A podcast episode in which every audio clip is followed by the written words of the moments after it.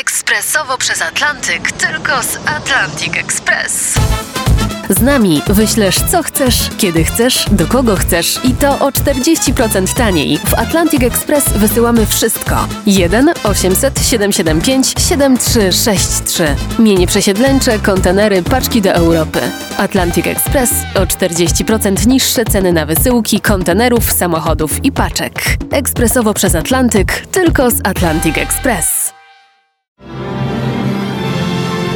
Odeon Stanisława Janickiego.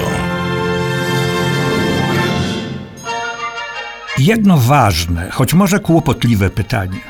Czy warto sięgać po dawne, pierwotne, ale zamierzchłe dzieła literatury, prozy, poezji i sztuki, muzyki, malarstwa, rzeźby, architektury? Właściwie po co? Toż to starocie, nikomu do niczego niepotrzebne. Cóż one znaczą dla naszego wspaniałego XXI wieku? Rodzi się jednak pewna przekorna wątpliwość, czy aby na pewno.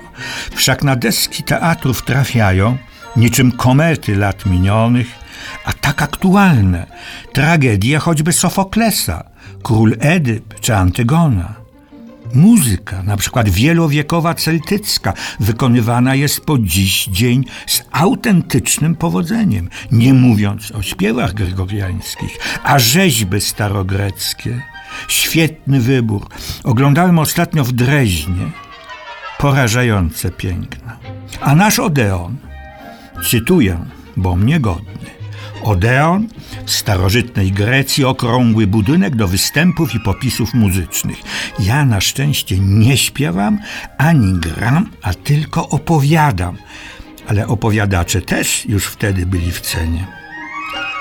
To wszystko, o czym teraz mówię, jest tylko pretekstem, żeby sięgnąć na naszym filmowym podwórku po kogoś, kto niczym Arystofanes w teatrze czy Fidiasz w rzeźbie uczynił z tej nowej dziedziny wielką, prawdziwą sztukę.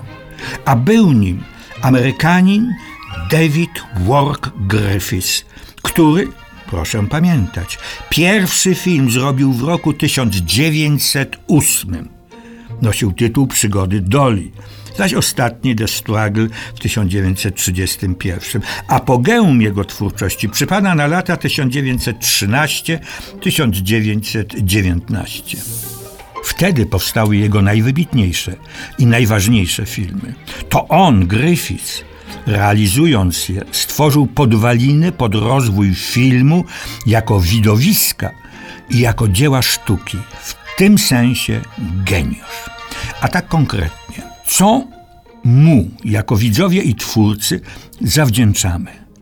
By podeprzeć się autorytetami naukowymi, zacytuję encyklopedyczny tekst pary wybitnych znawców filmu, jego historii i stanu współczesnego. Są nimi Małgorzata i Marek Hendrykowscy.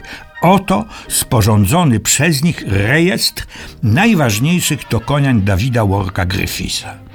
W swych filmach zrewolucjonizował ówczesny język tworząc klasyczny dzisiaj model narracji i dramaturgii filmowej opartej na chwytach takich jak, i teraz proszę uważać, montaż akcji równoległych, hierarchizacja ujęć wewnątrz sceny, zmiana ustawień, szczególna rola zbliżenia i planu ogólnego oraz kątów widzenia kamery – filmowanie z ruchomej kamery, traveling, najazd, odjazd, stop klatka, leitmotiv montażowy, kompozycja oświetlenia, rytmizująca i dramaturgiczna funkcja montażu, na przykład kulminacja, ratunek w ostatniej chwili czy happy end. Uff, jak na jednego człowieka to sporo, ale przed chwilą nazwałem Davida Griffisa geniuszem i nie było to gołosłowne.